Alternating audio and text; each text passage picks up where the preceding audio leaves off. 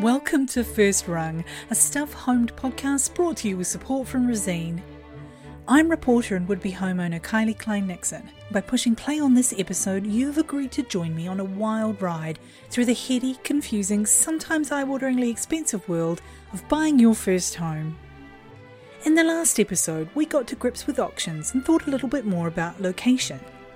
In this episode, we hear from two first time buyers who really struggled to secure their first homes. It seems like the system is set up to exclude first home buyers. And then we'll hear how each made it onto the property ladder in the end. This one does come with a few extra bits and pieces that the other one didn't have, so it's all about perspective, I think. Stuff business editor Susan Edmunds gives us some tips on negotiating with the bank. You have a lot of power to negotiate things like interest rates and sometimes the cashback you can get from the bank. And the Real Estate Authority's acting chief executive, Phirak Appleton, returns to explain how to choose the right lawyer to help you make sense of that most crucial document, the LIM report. So pop on a powdered wig and meet me in chambers. Let's make this thing legal. But first, how about a couple of tips from folks who've already made it on the first rung? Go see as many open homes as possible. If you find the one, you'll know it. Stay within your price range, think about what you can afford, and make sure you don't fall in love with any properties that are outside of those limitations. Buy what you need. If you only need a two bedroom house, then buy that. Make friends with good real estate agents. Buy for Sun. It's probably top of the list for resale value down the track. Stalk the neighbourhood. Grab a cup of coffee on a Saturday morning and park up near the house that you're looking at buying and see who comes and goes, what your neighbours are like, what the neighbourhood is like, because you're going to live there and it's really important that you're in a safe environment.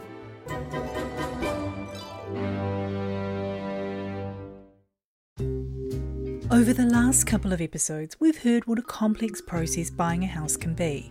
We've also explored how well regulated that process is. But what happens when some of the regulations and clauses put in place to protect home buyers backfire on them? Well, that's what happened to first time buyer Bailey Ross, who bought off plans in 2019 only to find that sunset clauses can be anything but sunny. After saving up and getting her ducks in a row, Bailey found her dream townhouse. I saw a listing come up for a property out in Tawa really took my interest, went for a few viewings, and decided to, to purchase. I probably did that in April. I signed all the contracts, at which time they told me it would be about three months um, until it's ready. It was existing, it was there. It just needed a few bells and whistles added to the to the property, and it just got pushed out and pushed out.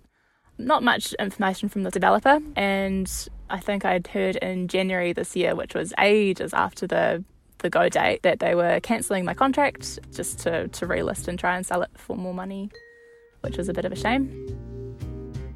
At the time, one of the developers said he sympathised with Bailey, but they didn't have a choice, as the development had been beset with problems. But Bailey, who's been saving a deposit for her first home since she was 16, wasn't going to give up the dream that easily. I praise people for doing rentals, but for me, I'd always wanted my money to contribute to something bigger. There was really no thought about trying to find my own home, but they make it so difficult for, for everybody. it's all yeah. so expensive and it's such yeah. a it's such a process, but I was really pleased to, to get there in the end. So tell me about the first place, the place in Tawa. What, what did you think when you first saw it?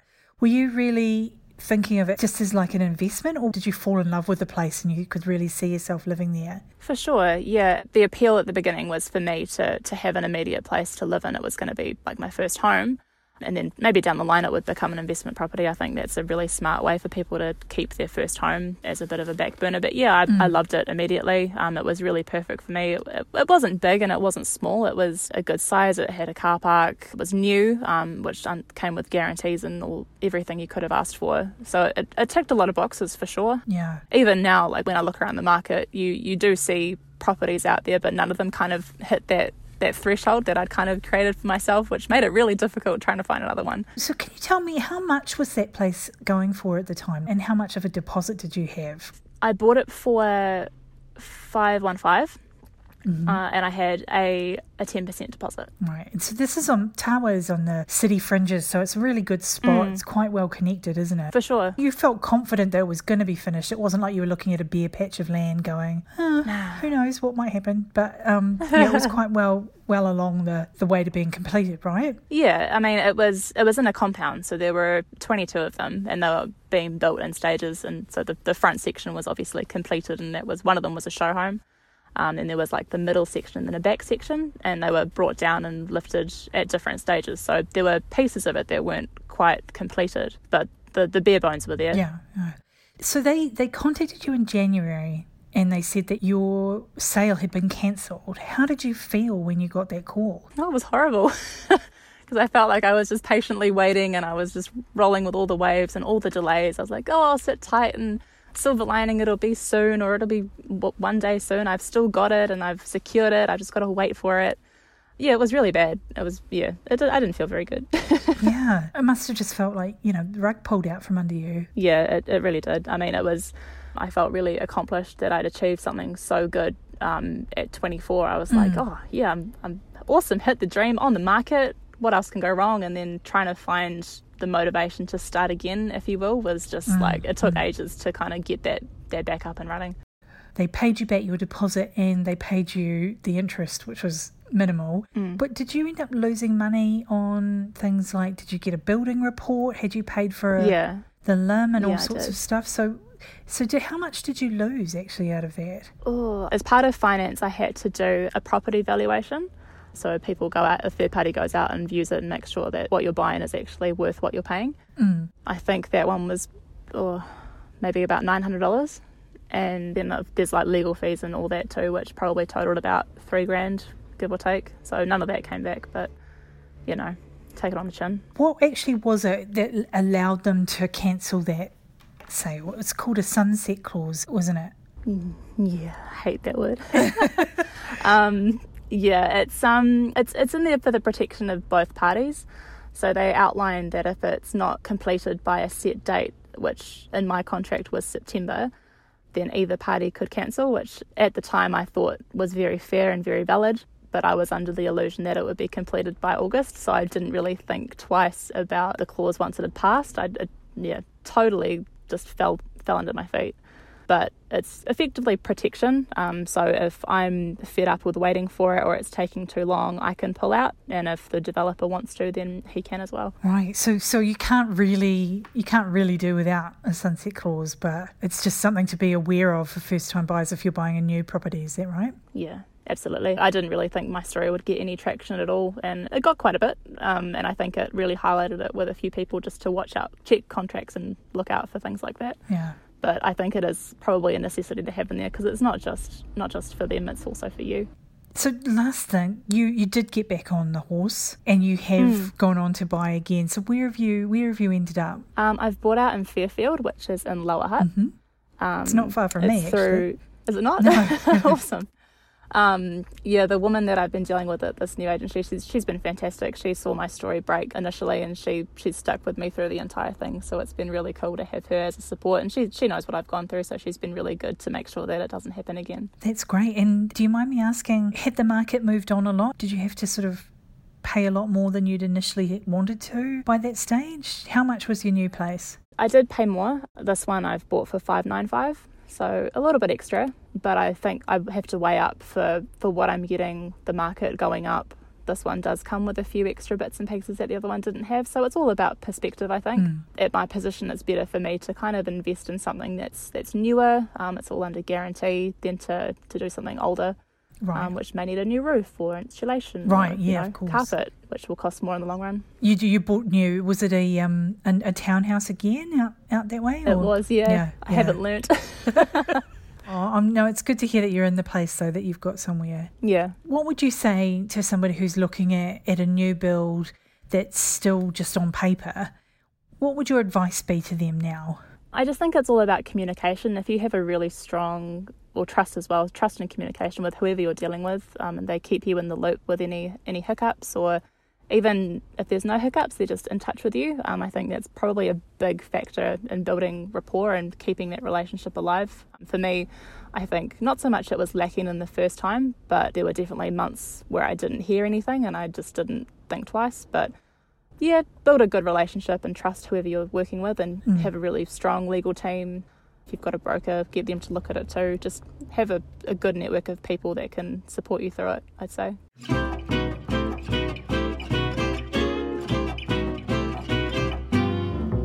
When it comes time to put your mark on your first home, check out Resene for the professional advice you need for your decorating projects.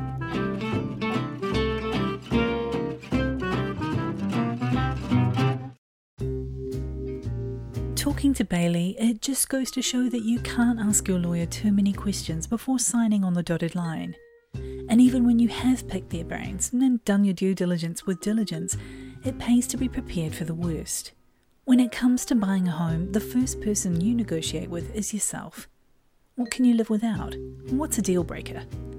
Learning to compromise is good practice for your next big haggling partner, the bank.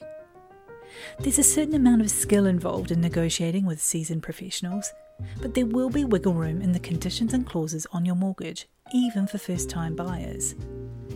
To find out where that wiggle room lurks, I sat down with Stuff business editor Susan Edmunds. Hey, Susan, thanks for coming back on the show again. No worries. You have to come to your lawyer with an idea of what your top offer is. So, how do you decide that? Because just because a bank will lend you a certain amount of money doesn't mean you need to spend that. Well, usually you would decide on your top offer as part of the process of negotiating with a real estate agent because my experience is you go in you say oh yeah i'm prepared to offer this amount and they say or would you be willing to miss out on it for the sake of $10,000 or something like that? So you, they end up pushing you up like in little increments. Mm. And sometimes you'll be in a situation where you're in a multi offer scenario and so you have to put in your best offer right from the start. Sometimes you're in an auction and you know what you can afford to bid up to. But I guess the only way to decide what you're willing to spend on a property is to work out for yourself what you think it's worth. And you can do that by, I suppose, looking around at what else is selling and what kind of prices similar properties are going for. If you really want to be certain, you could pay for a valuation.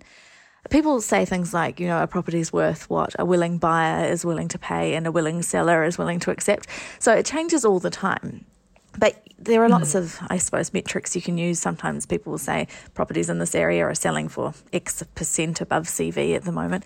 But it really, in every situation, you just have to work out what you think it's worth whether the, that is an amount the bank will lend you or not. Sometimes for me, it's not. but no. you know, and then you just kind of say, "This is my top offer." And the real estate agents, it's their job to try to get a bit more out of you. But as long as you, you know, stick to your guns and know what you can afford, then you'll either be successful or you won't, I suppose. So when you're talking with your banks, talking about kind of getting the most that you can afford out of your bank as a first timer, what sort of power do you have to negotiate really? I think you have a lot of power to negotiate things like interest rates and sometimes the cash back you can get from the bank. Although, if you have a small deposit, you have less negotiating power. But usually, you can mm-hmm. get them to move a bit on those sorts of things. My experience is that it's it's pretty hard to get them to negotiate on the maximum amount that they will lend. Right now, I'm looking at, at Moving House, and the bank has got down to what they will lend us to, like the last $3,000 and that's the limit that they will lend to us. So mm. I think, yeah, you can negotiate the terms of your loan, the amount you pay for it to some extent, but the amount that they will lend and the deposit they want you to have is much more set. Yeah. There are a lot of hidden costs in house buying, and they're sometimes hidden because people are new at this and they haven't thought about things every time I've talked to people, there have been new costs they've brought up, new things that you have to do, especially around due diligence. So we talked about builder's report and valuations. What are other hidden costs that people should keep in mind? I think that a building report and a valuation are the most, probably the most expensive hidden costs that you might not have thought about when you go into the process because Sometimes the bank will say you have to have a valuation if we're going to lend you the money on this property. And a building report is generally a good idea, especially if it's a property that might have, you know, leaky issues or it's an older place and you want to make sure that you know what you're in for before you sign up. Mm. Other than that, you might you can do things like a meth test, although that's a lot less um, popular these days since you know the Gluckman mm-hmm. report. And other than that, I think those are the main things. You can pay, you can get a LIM. Sometimes you can go to the council and get I think it's called a property pack, and that's like all the information that the council has on a property. And sometimes that can be like a LIM light, but I, Right. I, I think it's recommended that you get the LIM. I know that some property lawyers have conveyancing packages where pretty much, you know, you, you pay that price, you get the whole thing unless something happens. So should you be budgeting a little bit on top just in case something goes awry? Generally, they know what they're doing, and they do it so often that it's so straightforward. It just that's the price, and it's fine.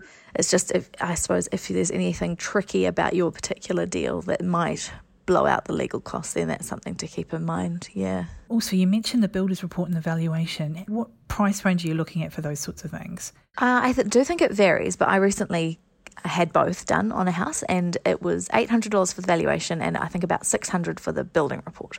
So it was not a small amount of money. You wouldn't want to be doing it over and over again. But if you were to be having to bid at auction, say, you do have to do that before you turn up on the day. So it can be something that adds up, particularly if you're unsuccessful on a number of properties. Uh, brilliant information. Thanks, thanks a lot, Susan. Cheers. Bye. I'm real estate agent Ben Atwill, and this is your insider's guide to house listings. Not for the faint hearted. Let's just say they're looking for someone experienced, or a very naive buyer who thinks they're experienced to tip in their money on this one. Really should not be a first, second, or in some instances, even a third time buyer unless you're either in the industry or have a significant trade discount at a hardware store. Even with top notch negotiating skills, the hunt doesn't always go great. The key is to keep trying and adjusting your wants list to suit the market. That's the lesson stuff visual journalist Jack Price learned on the path to buying his first home. He and his partner started looking in the capital's inner suburbs before quickly realising, even with their modest first home dreams, they were going to have to be pretty flexible. So, Jack, you and your partner, when you were first looking for your first home, you you sort of looked out in the suburbs to start with. Yeah.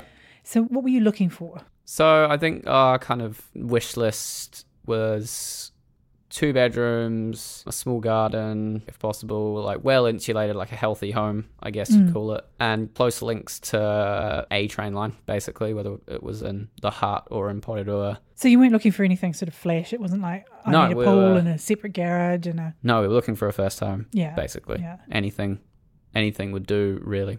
Did you have a price range? What was your price range like? So when we were kind of basing it on a twenty percent deposit, I think we were trying to get together like a seventy five thousand dollar deposit, which I think would translate to like about three hundred and seventy five thousand dollar home, something like that. Right.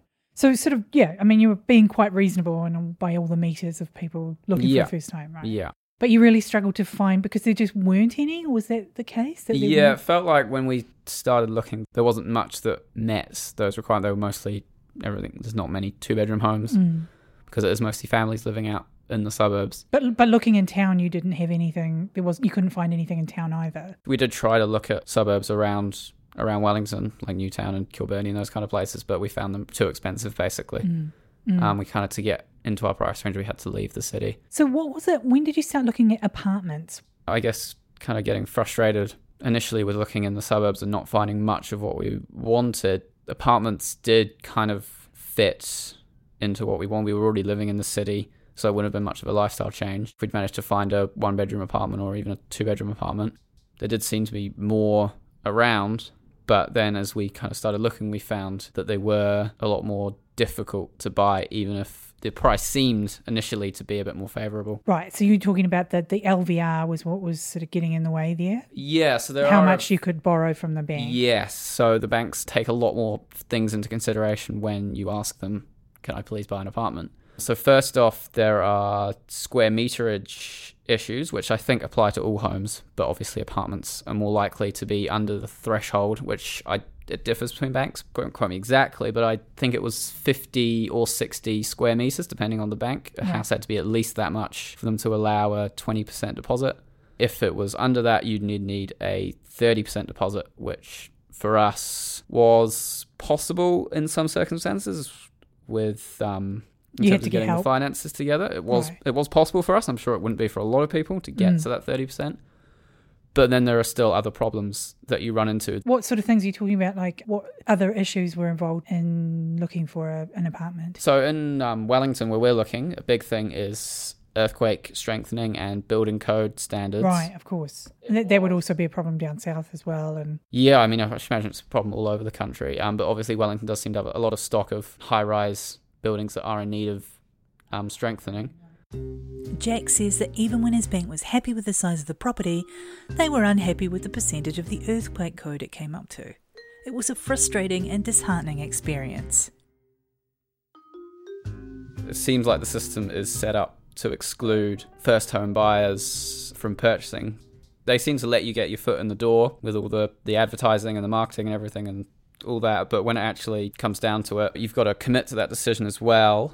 And you've got to be very financially solvent. Yeah. Um, and you've got to be prepared Or have a to lot of kind help. compromise a lot of things because there are other issues as well in terms of some properties have a thing called a company share. There are several ways to own an apartment freehold, leasehold, and company share. Company share means you'll be a shareholder in the company that owns the whole building. 10 flats in your building means you own 10% of the company. The effect is the same as owning your own unit outright, but it usually comes with some restrictions on things like renting it out or even selling it on. Because of that, most banks want a bigger stake from the buyer, sometimes even up to 40 or 45% deposit. So, despite all of the um, complaints that I've just outlined about apartment building, we did end up finding a building that managed to squeeze in all of those requirements. It was up to code. The square meterage was big enough. It was, well, we thought it was going to be affordable. So, we did end up making an offer on two different apartments in the same building. But both times we were still outbid. I think we had a 30% deposit in the end as well, and we were still, yeah, we were still outbid by, I presume, investors, but I don't know. Right. And once that happened, it kind of hit the nail on the head a little bit with looking at apartments. We're like, right, we're done. This isn't going to work for us. So we took our search back out into Wellington's outer suburbs and ended up finding a property in Lower Hutt. It's a very modest property that we now live in. Um, it's a two bedroom, very small garden. It's, I guess you could describe it as a granny flat. Right. Um, there's even still bars on the shower. It's future proofed if you there it is it is already future proofed. So, and it was you know there was work that we have now begun to do to it that we could see it needed doing to a make it more livable and increase the value of it as well. So, so how much did you end up paying for that? We ended up paying, I believe, three hundred seventy four thousand. Right. And what percentage was the deposit that you So? I believe we only we put in the twenty percent deposit 20%, for but you, you needed to get help as well from family, or family helped you out. Yes, You so we both out, split yeah. it. So we split it down the middle between the two families, Right. and we both contributed from our own savings that we had, um, and then both both parents were luckily able, yeah, able to you're- help. You're yeah. fortunate enough to be Yeah. to be in that position. Well, that's great. Well, thanks so much for your time today, No, Deb. that's great. okay.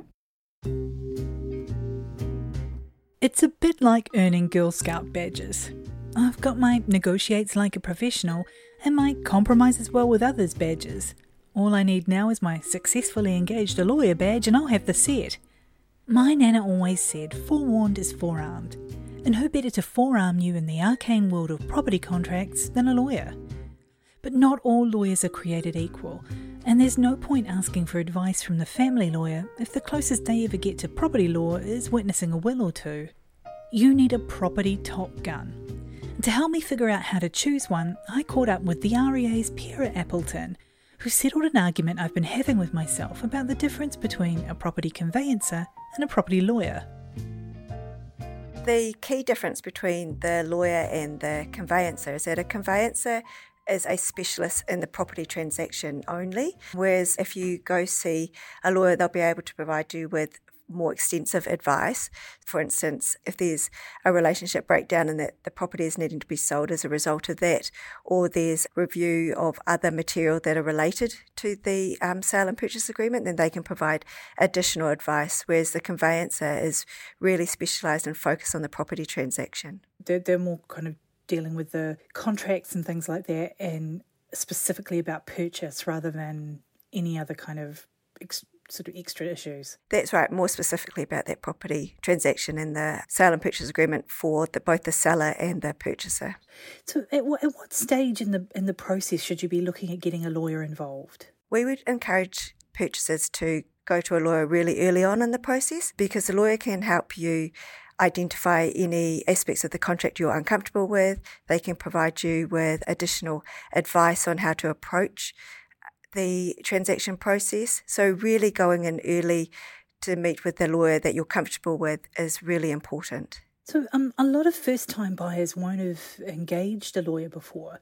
What are the questions you should be asking to make sure you're choosing the right person for the job?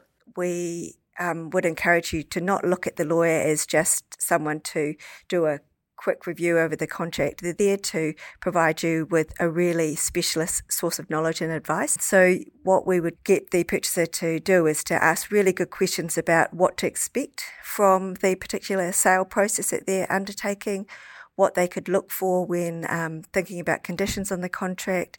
What they should be looking for when they're reviewing any relevant information that the process brings to them. And those types of questions are really important really early on in that process because mm. it prepares you for the transaction itself. Do they need to be a particular kind of lawyer? Like I've got a family lawyer, but is is that necessarily going to be the right person for the job? They really should be a property lawyer and and specialising in that area. You may get along well with a number of lawyers and have a really good, strong relationship with a family lawyer, but it's really best to um, work with a property lawyer. Is it that's because the contracts are quite complex and, and specialised? Is... Yes, it is um, because they are specialist areas, but it's also because they can provide advice on the whole process and not just about that one document. So, really walking you through, for instance, the property inspection report or the LIM and other material that you might get from a property transaction. So, so what's the etiquette around asking how much they charge?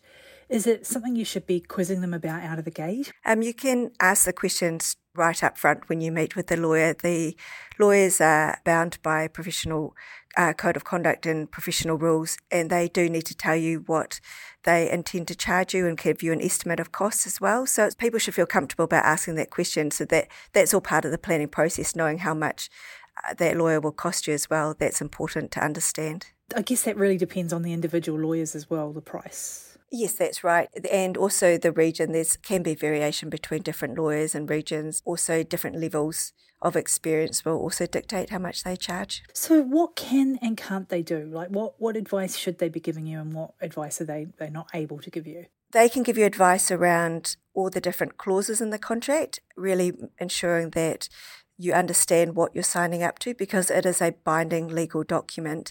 Really important that the lawyer walks you through that. If you have any uh, questions about any particular clauses, then they should be able to provide you with advice and an explanation as to what those clauses mean. They should be able to walk you through the certificate of title. So, looking at uh, the title that's provided as part of that property, if there are any interests on that title, which means if there's anything on that title that is a red flag for the purchaser or that they don't understand, a lawyer, a property lawyer, should be able to explain that to the purchaser so they know what they're going into, eyes wide open as much as possible.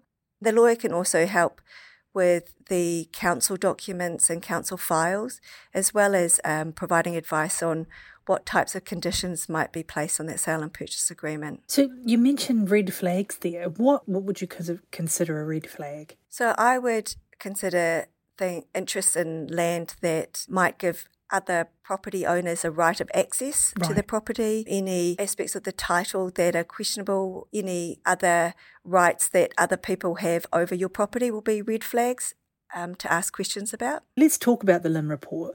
What, what is it exactly and why is it so important? And sort of how does it differ from a building report? Sure. So the LIM report is a land information memorandum, and that's a council file. It's a pretty significant council file for a lot of properties. It has all the details about that property file that the council holds, so it will include all of the consents that have been provided in relation to that property. It has um, all of the zoning information. It shows, as you mentioned before, around flooding, if there are any uh, geographical features of the property that you need to be aware of. It's a really comprehensive file, um, and it can be quite an overwhelming file to review on your own without support and advice from a source mm. of knowledge like a lawyer.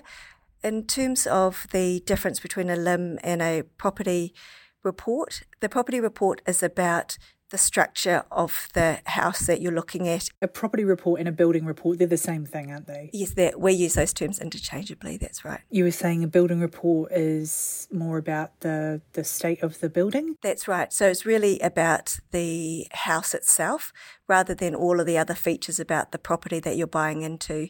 So it might identify if there are any leaks or weather tightness issues. It might identify the era in which the house is bought and what might be um, things to consider as a purchaser. So, the type of cladding, for instance. It should include also if there are any issues around asbestos, right, or right. I guess the best way to describe it, it's what you can touch on the house. Right, so and it's all the sorts of things that might end up costing you a lot of money if you discover them after you've made the purchase. That's right. You lawyered up made an offer, and it's been accepted. All you need to do is pick up the keys and move in, right? Well, join me in the next episode when we get quotes from movers and find out exactly what to expect on settlement day. I'm Kylie Klein Nixon, and this is First Rung. Huge thanks to our guests Jack Price, Bailey Ross, Phirak Appleton, Susan Edmunds, and Ray White real estate agent Ben Atwell. Shout out to producer Joe Hayward and Stuff podcast editor Adam Dudding. Thanks also to our sponsors Resene, New Zealand made paints for New Zealand made homes. You can find First Rung on all the podcast platforms, and we really want to hear how your house hunt is going, so drop me a line on homed at stuff.co.nz. Happy house hunting!